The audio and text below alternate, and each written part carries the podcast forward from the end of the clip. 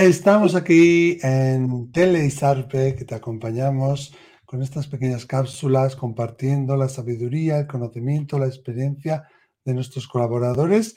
Y hoy estamos de nuevo con Iñaki Pérez de Arlucea Echarri. Bienvenido, Onguitor Iñaki. Bien hallado, muchas gracias, Miquel. Igualmente. Hoy vamos a hablar de un tema muy importante, del duelo, de la pérdida, de los procesos de duelo, del acompañamiento, las sesiones de acompañamiento en duelo, pérdida y trauma que tú haces aquí en ISARPE. Primero quizás deberíamos explicar el duelo que es, ¿no? Porque el duelo hay gente que dice, es una enfermedad o te vas a curar, pero el duelo no es ninguna enfermedad, ¿no? ¿qué es, qué es el duelo? El duelo, mm, cuando alguna me ha preguntado, del duelo nadie se cura, porque el duelo en sí, el duelo, lo importante es saber que el duelo es un proceso, es un proceso que realizamos desde el momento que se produce esa especie de quiebra de la realidad, esa mm. especie de brecha de realidad que se hace, hasta que al final asimilamos o nos adaptamos a esta pérdida en sí. Luego, este, mm. el duelo es este proceso que se va realizando en las diferentes fases, diferentes dimensiones, hasta llegar a una fase que se llamaría en sí una transformación. Mm. El duelo. Eso siempre. Dime, dime. Sigue, sigue. No, que el duelo, este proceso, va a hacer que la persona al final de este proceso en sí, valga la redundancia, sea otra persona completamente diferente. Es lo que quería añadir. Claro, eso es lo que yo quería decir también, ¿no? Que tendemos a pensar que la persona va, va a volver a ser la misma que era antes, ¿no?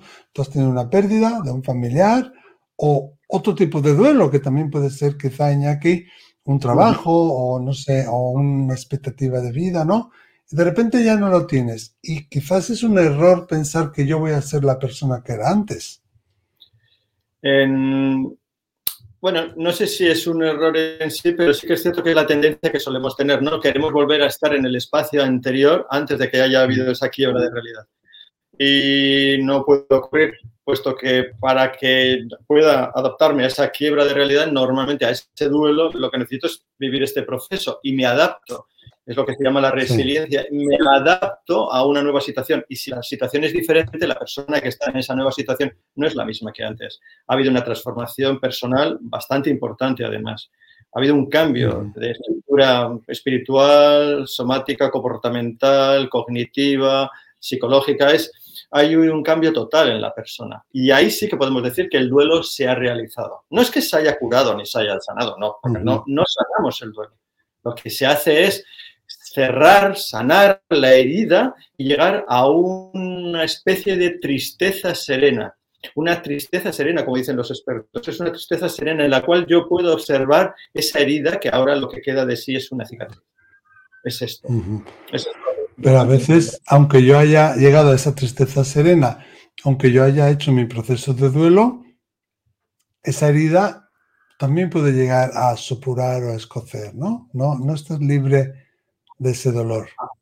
No, el, el, dolor se mitiga. No quiere decir que cuando ya haya llevado todo el proceso del duelo desaparezca y olvide al ser, a la persona o la situación en la cual yo he vivido. No, no, no, no hay un olvido. Para eso tenemos que tener una enfermedad. No, no hay un olvido. Pero sí que es cierto que el mero hecho de que me acuerde y pueda venir a mí un recuerdo determinado de, esa persona o de una presencia o de lo que fuera, me puede provocar, sí decirlo, una somatización, vamos, unas lágrimas, un momento de tristeza, pero esto no va a impedir que yo siga con mi vida sin ningún otro problema. Puede seguir mi vida completamente cambiada tengo ese recuerdo, lo vivo, acepto ese momento y sigo con mi vida normalmente. Pero el duelo ya se ha realizado. Lo que ocurre es que la herida, aunque se haya cerrado, la cicatriz siempre va a estar ahí. O sea, nuestra vida está marcada por cicatrices, o sea, no lo vamos a poder evitar. Vamos a seguir ahí. Teniendo en cuenta que nosotros desde muy pequeñitos hemos aprendido a apegarnos tú bien sabes, del proceso de vinculación. En el momento en que nos hemos vinculado, luego también, en el momento en que todo esto se rompe, hay un proceso de desvinculación, de desapegarse. Y ese proceso de desapegarse requiere un tiempo de trabajo personal. Esto es el camino del duelo. Hay que entender que aparte el camino del duelo se hace, entendiéndolo bien, en soledad. Puedo estar acompañado por otras personas que están cuidando y vigilándome con compasión y con cariño, pero el, el proceso lo voy a hacer yo. Luego es un proceso en soledad. Es un proceso personal de interiorización y de cambio. Claro, todas las personas que ves en tu consulta particular son normalmente personas que han tenido una pérdida, ¿no? Que se les ha muerto alguien. Sí, veo procesos de duelo a nivel de pérdida, pero también veo procesos de duelo a nivel de cambio personal, sobre todo a nivel muchas veces de edad, relaciones y, y también de procesos de que esta brecha de realidad que en que lo que a mí me gustaría y lo que hay, esto, este, este espacio de separación, esto es lo que es un duelo. Bueno, y aprendemos a transitar por este espacio y muchas veces la brecha se puede llegar a cerrar, la herida se puede llegar a cerrar y otras veces necesitamos aceptar que, mm. bueno, esto está ahí y necesitamos vivir con ello. Claro, el proceso del duelo es muchas cosas, desde enfermedades, pérdidas personales, facultades, pérdidas de miembros, pérdidas de compañías de animales, pérdidas de compañías de seres humanos, pérdidas de trabajo, pérdidas de... Cualquier tipo de pérdida, en definitiva, ¿no, Iñaki? Pero si te das cuenta, es un cambio. Un cambio. Lo que ahora es, ha dejado de ser. Este, este, lo que ahora es, ha, dejado de ser, ahí está el duelo. Ahí está la quiebra de la realidad. Ahí está el proceso de sufrimiento. porque, claro, la persona pierde no solo a su ser querido, o no solo a ese trabajo, o no solo a esa mascota, sino que además la ideación que se había hecho de su vida futura con ese trabajo, con esa persona, ¿no? Sí, y viene lo que se llama el futuro no vivido. Eh, el, futuro no vivido en cuanto que ya no voy a poder vivir con este ser, o, no me va a dar este trabajo, o no esta casa no la voy a poder tener y no voy a poder vivir lo que me había imaginado. Pero también hay otra cosa que se llama muy, es muy importante, es el espejo roto. Quiere decir lo que a mí me hacía sentir esta mascota, porque igual para las demás personas no era más que un perro, pero para mí no era un perro, tenía un nombre, tenía un no sé qué, y cuando yo llegaba a casa me sentía de una manera determinada. Esto, esto, necesito ir adaptándome a esto que ya no va a volver a ser. Pero el tema también de, de, personas, de seres humanos, cuando estamos hablando de parejas, cuando estamos hablando de hijos, cuando estamos hablando de hermanos, cuando estamos...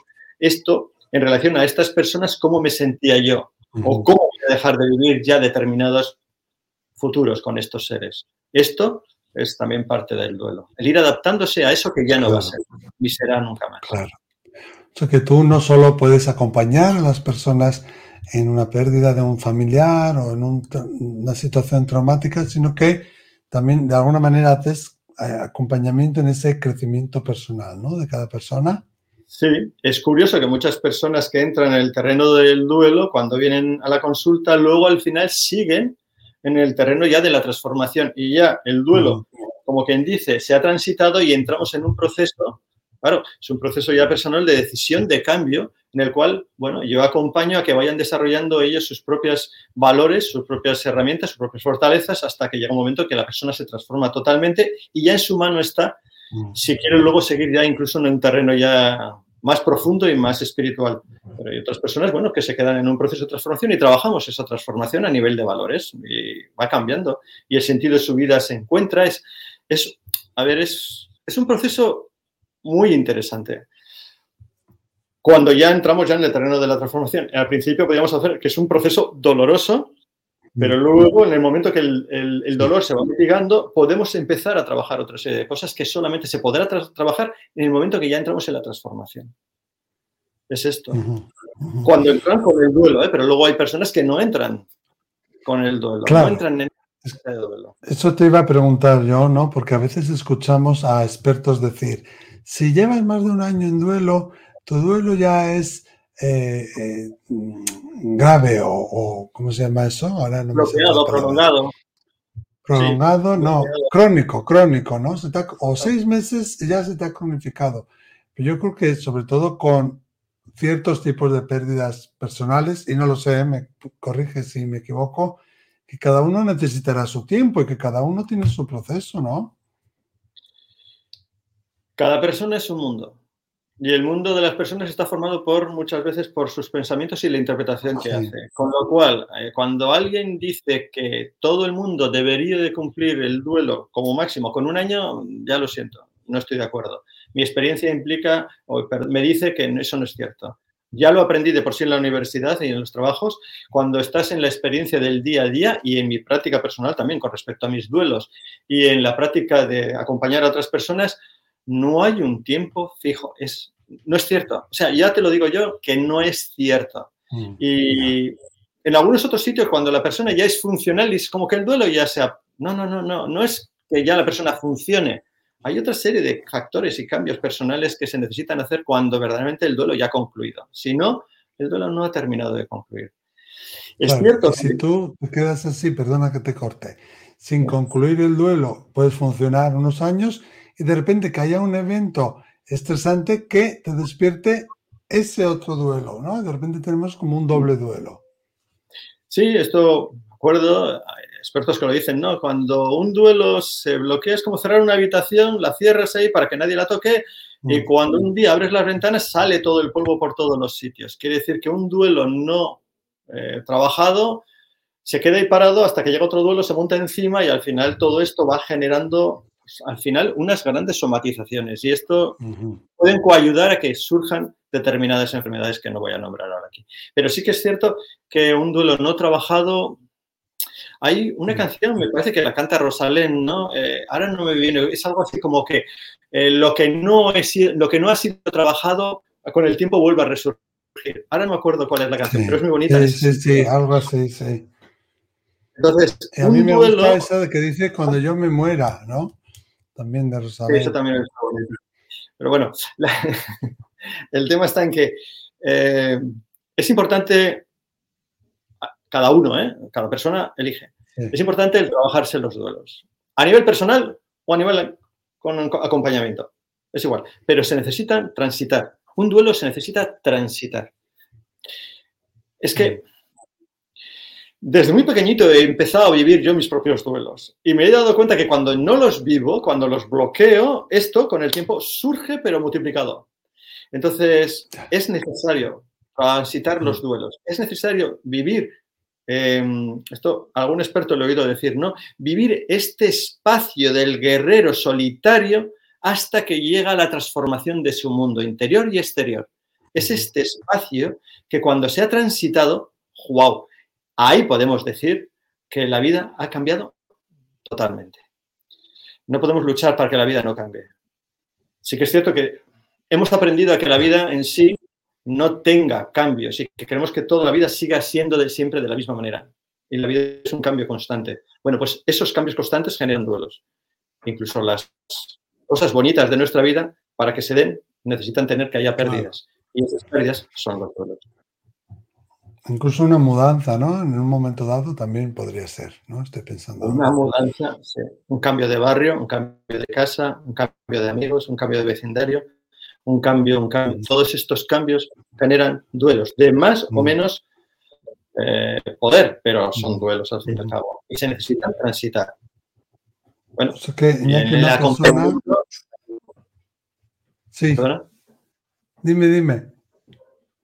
No, que, bueno, en el acompañamiento lo único que hacemos es acompañar a que estas personas transiten ese duelo, ¿no? Y nosotros hacemos simplemente... Me la mente justo te iba a preguntar eso, ¿no?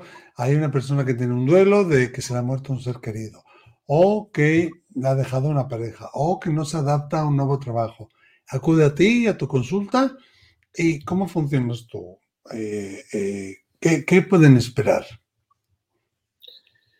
Lo que suele ocurrir es que, sobre todo, es en la primera consulta, necesitamos desplegar una historia y en la me voy haciendo yo una idea de qué ayuda puedo ofrecer a esta persona. Si en la, primera consulta, a veces no en la primera, incluso en la cuarta, van surgiendo eh, cosas que ya no van en, el acompañamiento, sino que ya entran más en el terreno de la psicoterapia, pues, bueno, pues derivo a, en este caso, a Elena, la psicóloga, la derivo a ella. Experta, sí. Así, normalmente la persona que viene a nosotros siempre se siente acompañada y si veo que puedo seguir acompañando, bueno, pues a partir de ahí se va a ir dando una serie de procesos en las cuales hay que tener en cuenta que desde el punto de vista del trabajo que nosotros hacemos en ISARPE, eh, nosotros nos basamos normalmente en lo que es las dimensiones del duelo. Son las cuatro fases de las, las cuatro fases así como Elizabeth Kubler-Ross tenía cinco, nosotros en, un trabajo con el IPIR y con la Universidad de Barcelona y SARPE trabajamos con cuatro fases, las cuales no quiere decir que son lineales, ¿eh? no quiere decir que luego una va detrás de la otra, no. Son dinámicas y van saltando de una a otra y vas viendo en las diferentes consultas en qué ¿Cuáles son, Iñaki, esas cuatro fases?